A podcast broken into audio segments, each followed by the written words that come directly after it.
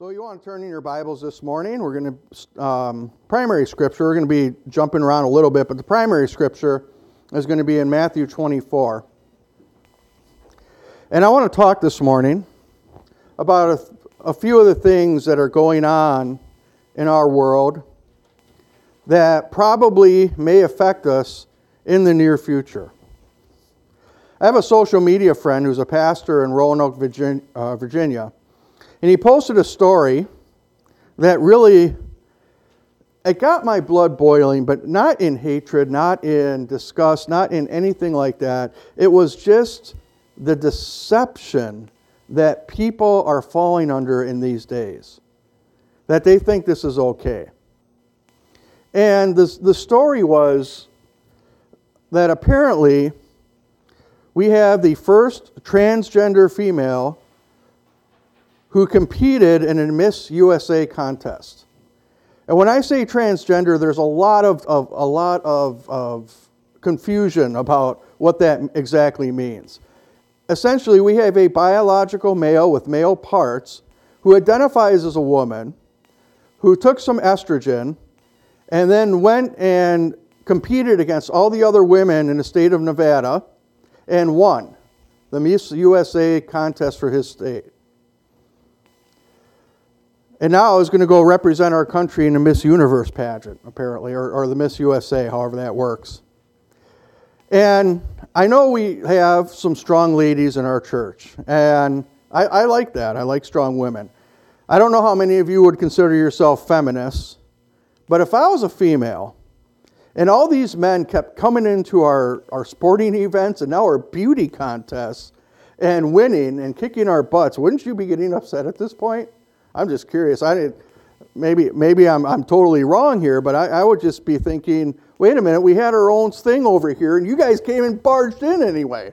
I mean, that would be getting me just really angry at this point. I mean, it's completely insane what our culture is starting to tolerate now.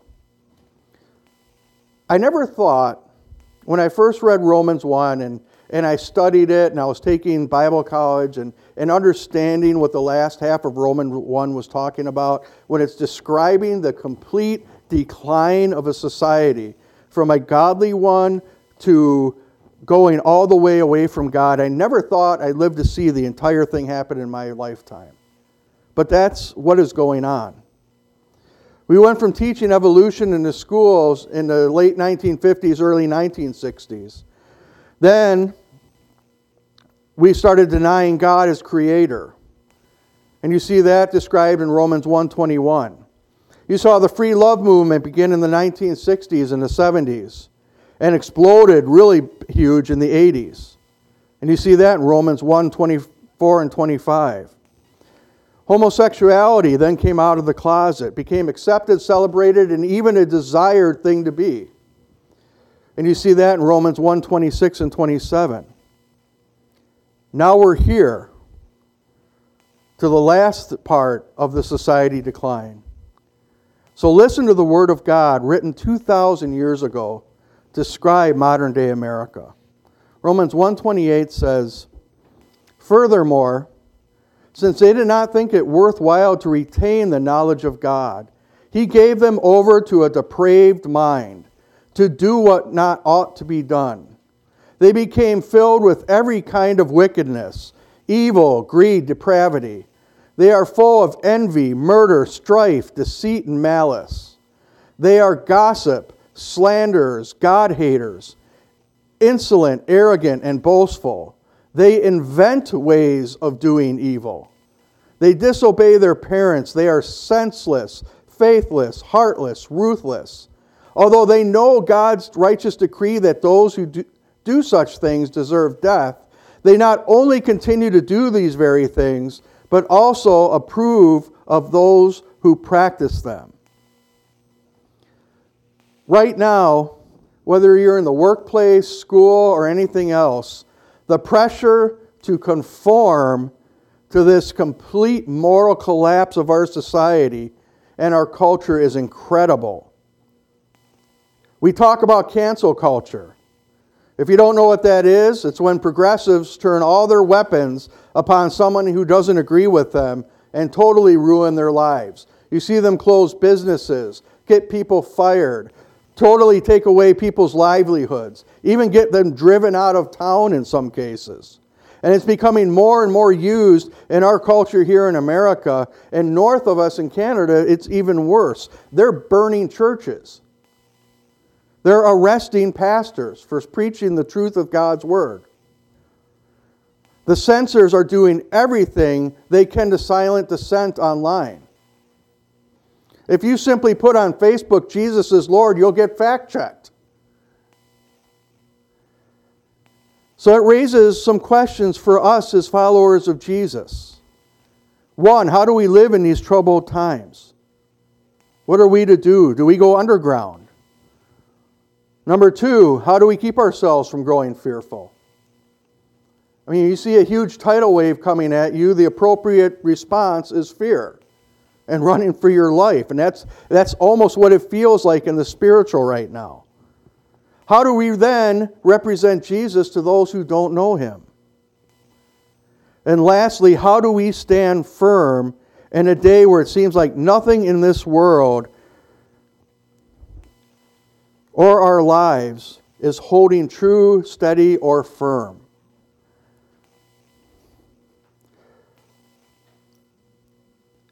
If you get nothing else out of today's message, understand this. Nothing that is going on today is catching God by surprise.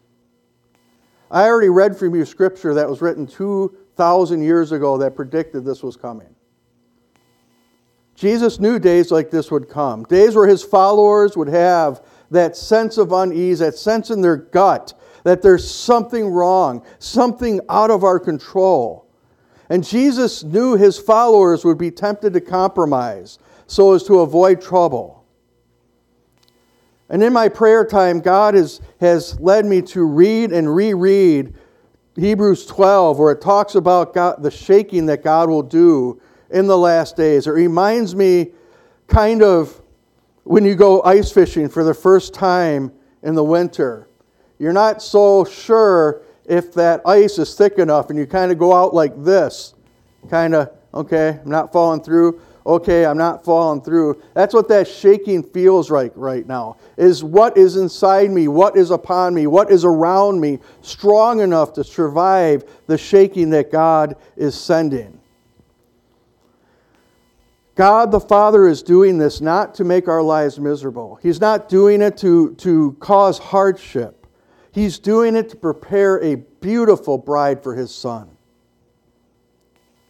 These hard times that we are in, and that are even more coming, are the beauty treatments we all must endure before that great day when we meet His Son and be with Him forever.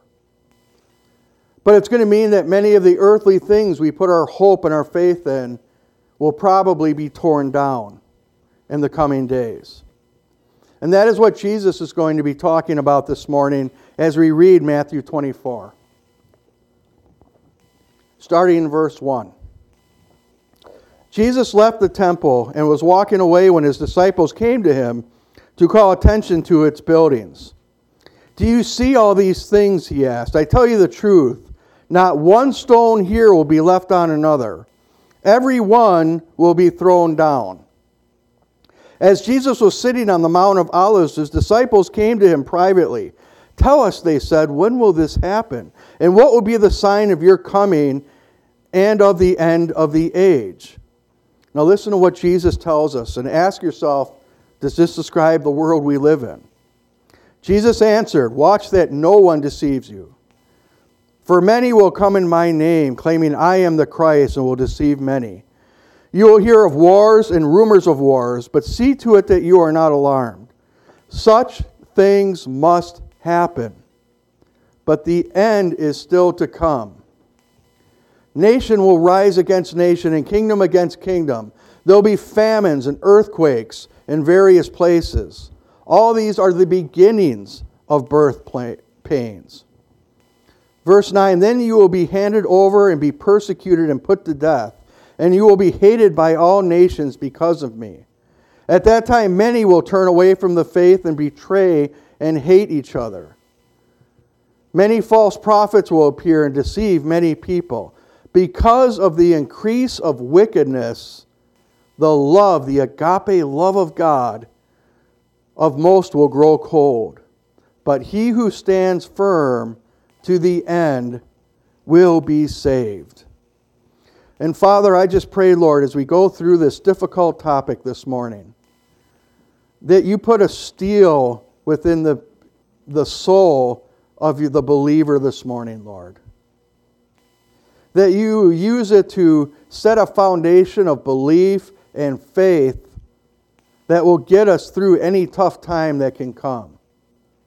And as much as we know that this is prophesied, we still pray for revival, Lord. That as the days grow darker, that people will more want to run to the light. So prepare us, Father, either way, for harvest or for persecution. Either way, let us live in such a way that says, Jesus Christ is my Lord. There I stand, amen. Now, if you were to read Matthew 24 just by itself without recognizing the context in which it was written, it could be one of the most frightening parts of the Bible. It's not a pleasant picture. And Jesus is speaking prophetically. He's looking toward the future. He's telling us what's going to happen and preparing us for it and saying, this is what is coming, but I am already there.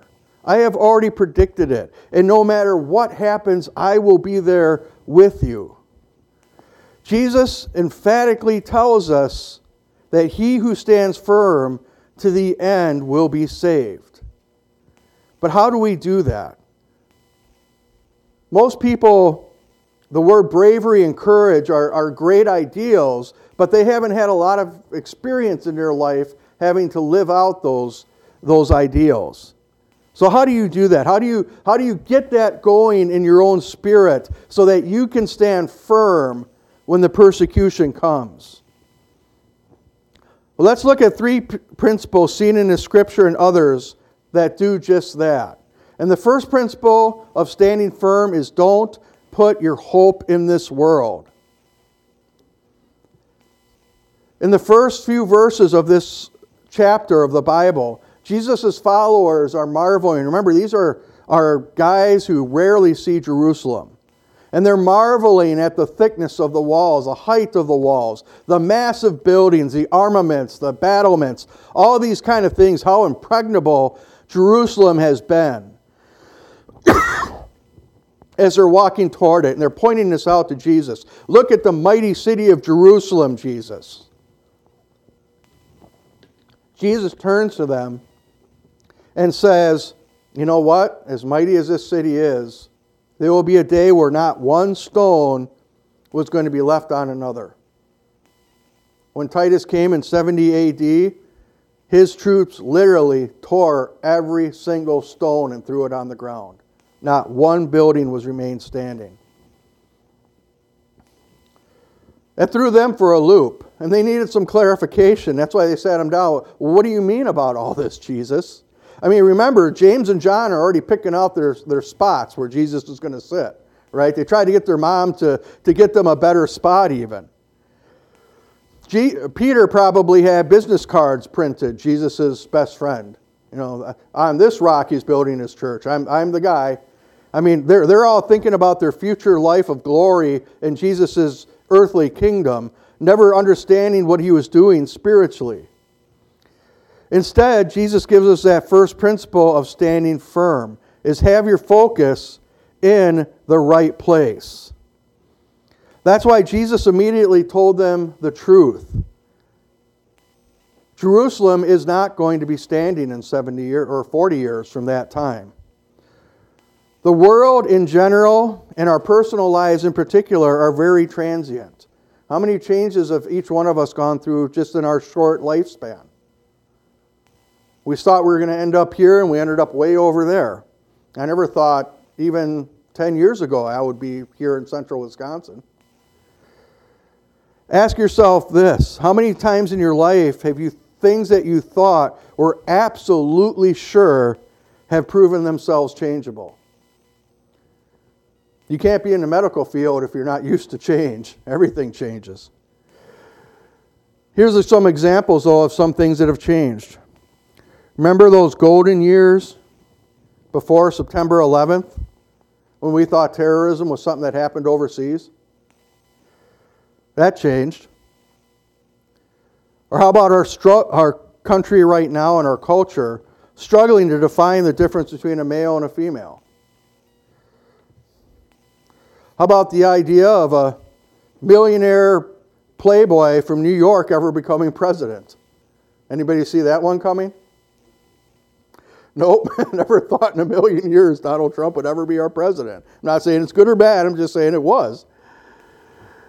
And that's why the Bible tells us, don't put your hope on the things of this world. And God is shaking His church right now and trying to shake us awake in these last hours, crying out to us, sending us words through the Spirit, through the Word, and through prophets saying, look up, our redemption and salvation is at hand. His name is Jesus, and He is coming to take us home. A few minutes ago, I referred to that verse in Hebrews and during the worship time. This is the verse, Hebrews 12, 26 and 27. At this time, he's talking about Mount Sinai, at this time His voice shook the earth. But now He has promised once more, I will shake not only the earth, but also the heavens. The word once more indicates the removing of things which can be shaken. That is, created things, so that what cannot be shaken may remain. Therefore, since we are receiving a kingdom that cannot be shaken, let us be thankful and so worship God acceptably with reverence and awe, for our God is a consuming fire. Lord Jesus, change our hearts that we may obey Your command to seek first the kingdom of God and Your righteousness in this day. The second principle for standing firm is to understand that trouble is going to come. Jesus spoke of wars, rumors of wars, pestilence. Pestilence is diseases, epidemics, plagues. Do we know what that feels like? Been through that too, right? If you're a Christian wanting to live a life pleasing to God, you have the additional possibility of persecution, mocking, prison, perhaps even death. It may not be happening here yet, but it's been happening increasingly in other countries. We need to take a moment and really consider that. Because I want you to also consider that every single one of the disciples, with the exception of Judas, was persecuted for their faith. All of them were beaten. All of them were imprisoned at one time or another. All of them were ridiculed, driven away from their homes, lost properties, and with the exception of John, killed for their faith. One of the greatest examples of this after the disciples was a man named Polycarp. Polycarp was brought to Jesus by the Apostle John. He was one of his disciples. Polycarp, during the time of Emperor Commodus of Rome, anybody remember the movie Gladiator? It was that Commodus. His father, Marcus Aurelius, had started the persecution of Christians again. Under Commodus, it got even worse. And at 89 years old, Polycarp was now the bishop of the church in Smyrna. And he was accused of his enemies of leading people not to worship the God of Rome.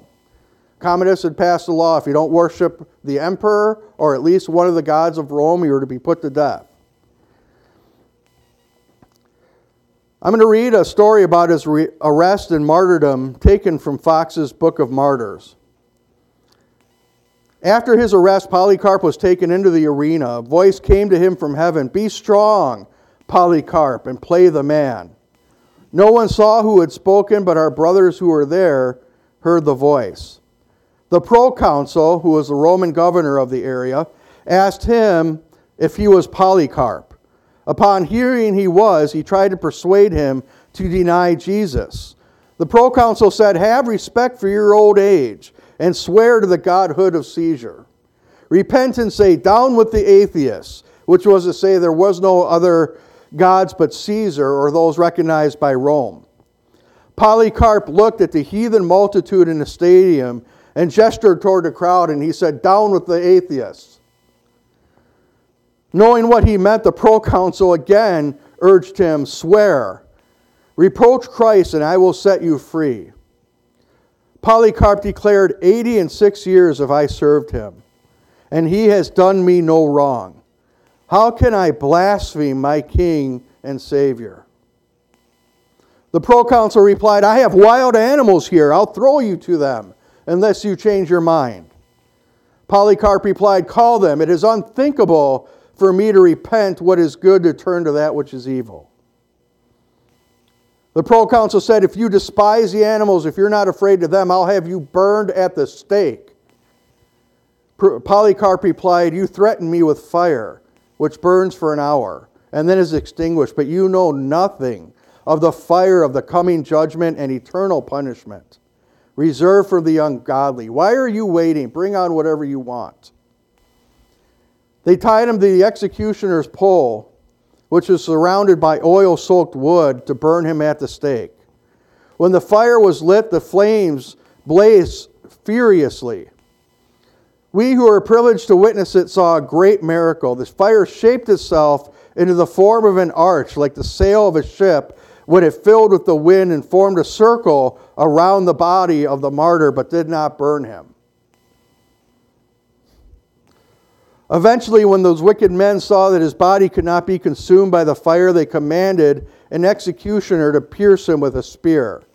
Such a great quantity of blood flowed that the fire was immediately extinguished. The crowd were amazed at the difference between the unbelievers dying in the arena and the believers of Jesus, and many were won to saving faith in Christ through the death of Polycarp. And I read you this story this morning to show you the following. Polycarp's stand, his final stand in his death, were not a result of a momentary empowering of the Holy Spirit, although God's Spirit was definitely all over Polycarp. It was simply an extension of a life that had already been lived for God, of a decision, final decision, that had been made decades before. Therefore, he could face that crowd, that proconsul, without fear. I don't know where you are this morning. The news of the day may have you fearful. It may have you questioning your faith in God. Most of us spend a great deal of time at work around people who don't believe in God, or around maybe lukewarm Christians who claim Jesus is Lord, but who don't live what they believe. And you might be counting the cost this morning and asking yourself, is following Jesus worth it? You will have to answer that question now, so that if you get to the place of Polycarp later, your mind is already made up. Today is the day to make those decisions, before the times get any harder. And I encourage you, don't let your heart be troubled. Don't give in to cynicism. Don't give in to fear. See these situations for what they are. They are hurting, lost people, crying out for hope because of the deception of this age that we live in. They can't see the way out of the darkness they are in, and they lash out. They just lash out to try to bring us down with them. I tell you this morning, continue to pray. Continue to pray that God gives you faith like Polycarp, and that you'll see that through dying to yourself, dying to your pride, dying even to caring what other people think about you or your reputation. Because living for Jesus is more important to you. And that leads us to our final principle this morning that will have you stand firm in these last days. And this is going to be a hard one for many people. and it's going to sound kind of counterintuitive. But don't put your faith and trust in people. That's a hard one to reconcile with the love that we're supposed to have for people with Jesus. And when I say don't put your trust in people, I mean don't allow yourself to be shocked when they act like fallen people. The Scripture tells us already that the love of most will grow cold. That word love, agape, means that the God, selfless kind of love will disappear from this planet. The neighbor you helped rake leaves or shovel snow last weekend might be the one that eventually turns you over to the authority if Christianity becomes legal in this country. How do I know that's going to happen? Because Jesus said so. In fact, Jesus didn't trust people either. It says in John 2:24 that Jesus would not entrust himself to them, for he knew all men. He did not need man's testimony about man, for he knew what was in a man. See, Jesus understands that even the bravest among us, the most committed among us, the most dedicated among us, is potentially a failure at some point in their life. Jesus even predicted that even his best friend Peter would deny him, and he did so hours later after he predicted that. Even the man that Jesus called Rock failed him. And sometimes God lets us go through those dark periods of sin and failure that gets us to where we're so deep into the hole we've dug for ourselves that we can't see anything other than our own pride and arrogance. And that's when we finally call to Jesus to really save us. A strong corollary to this is when a leader in the church fails us. And this is one of the most heartbreaking things that churches go through, is when a leader fails. It hit me recently. One of my spiritual heroes was found to have been living a double life most of his life. Ravi Zacharias was one of the greatest Christian apologists who has ever lived. And yet, right after he died, people came forward accusing him of significant sexual sin, up to and including sexual assaults. And it makes you question. It makes me question. How can one of the greatest Christian apologists for the Christian faith who has ever lived, live such a glaring life of sin outside of the spotlight? The answer to that question is, remember the simple fact: we're all just dirt having a spiritual experience. I don't excuse it. I don't try to explain it away. I don't excuse members of the church, whether they're pastors or lay people, having unrepented sin in their life, especially when it comes to that kind of forcible sexual sin. That makes me want to beat the devil out of somebody when I hear that. But saying that, I also understand that we all have our blind spots. We all have our pet sins that we try to keep away from everyone else. And we also have an enemy. The greater you rise in Christ, the more that enemy is waiting to pounce in that weak area to drag you back down. And that is why you never put your trust in a human, but only in Christ Jesus our Lord. Because really, to do otherwise is idolatry. In closing, if we're going to stand firm in the days of evil, these last days before the return of Jesus, the three principles of don't put your hope in this world, of understanding that trouble will come and not putting your hope and trust in people, but only in the Lord Jesus, all three of these are really boiled down to one command that Jesus gave us. And that is, seek first the kingdom of God and His righteousness.